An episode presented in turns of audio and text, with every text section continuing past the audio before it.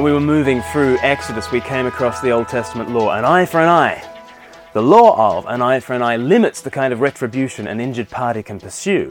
According to an eye for an eye, you can only exact as much as it cost you. There can't be any escalation of violence. You can't pay back any more than what was done to you. That's the limit imposed by Moses.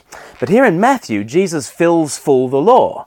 And rather than just limit the payback that we seek, Jesus tells us to pay back in a completely different way. When evil is done to us, pay it back with good.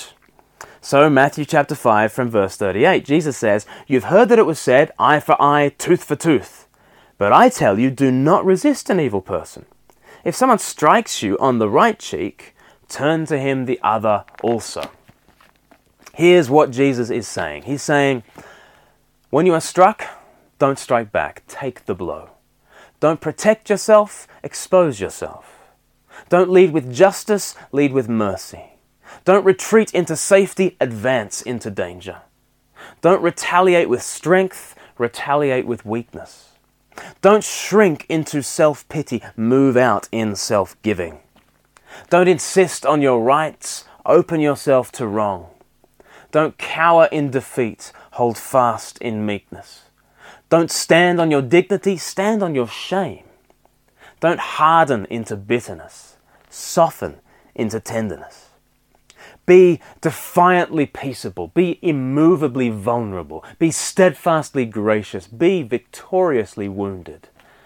Be like Jesus who, when we lashed out at him, did not come in violence, nor remain in indifference. He did not strike back, nor shrink back. He did not retaliate, nor harden.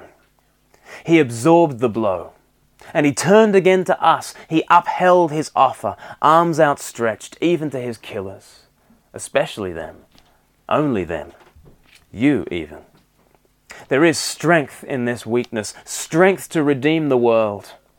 It begins with surrender, laying down your arms, receiving His peace. It continues with service, following His way, absorbing your own blows today, every day, turning your cheek.